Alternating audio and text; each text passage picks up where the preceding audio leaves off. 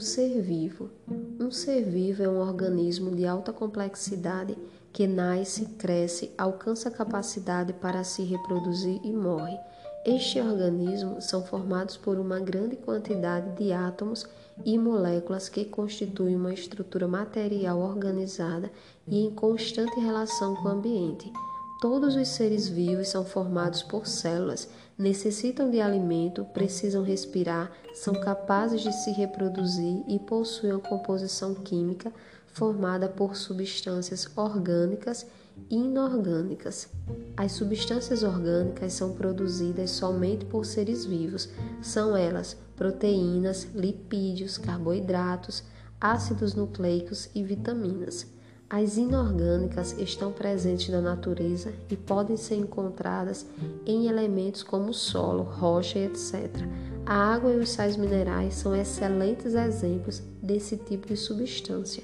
A água tem destaque na constituição química de todos os seres vivos. Ela representa de 75 a 85% de sua constituição. Ela é indispensável à vida e sua carência leva à dificuldade e até mesmo à impossibilidade do organismo realizar os transportes necessários ao seu equilíbrio e manutenção. De acordo com o seu tipo de célula, os seres vivos eles podem ser procariontes ou eucariontes. São seres procariontes, as bactérias, as águas azuis ou cianoficiais são eucariontes, os fungos, as plantas e os animais. Quanto à sua classificação, os seres vivos estão atualmente divididos em cinco reinos: reino metazoa ou animalia, é composto por organismos pluricelulares e heterótrofos. Não são capazes de produzir sua própria energia. Fazem parte deste grupo animais invertebrados, vertebrados, aves, mamíferos, inclusive o homem.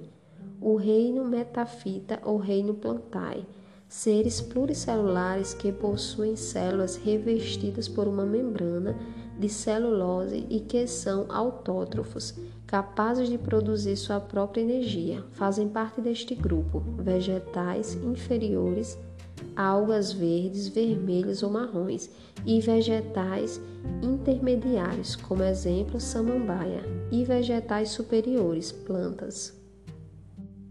Reino Monera, composto por organismos unicelulares formados por uma única célula e procariontes, células que não possuem um núcleo organizado. Fazem parte deste reino as bactérias e algas azuis ou cianobactérias, antigamente eram consideradas como vegetais inferiores.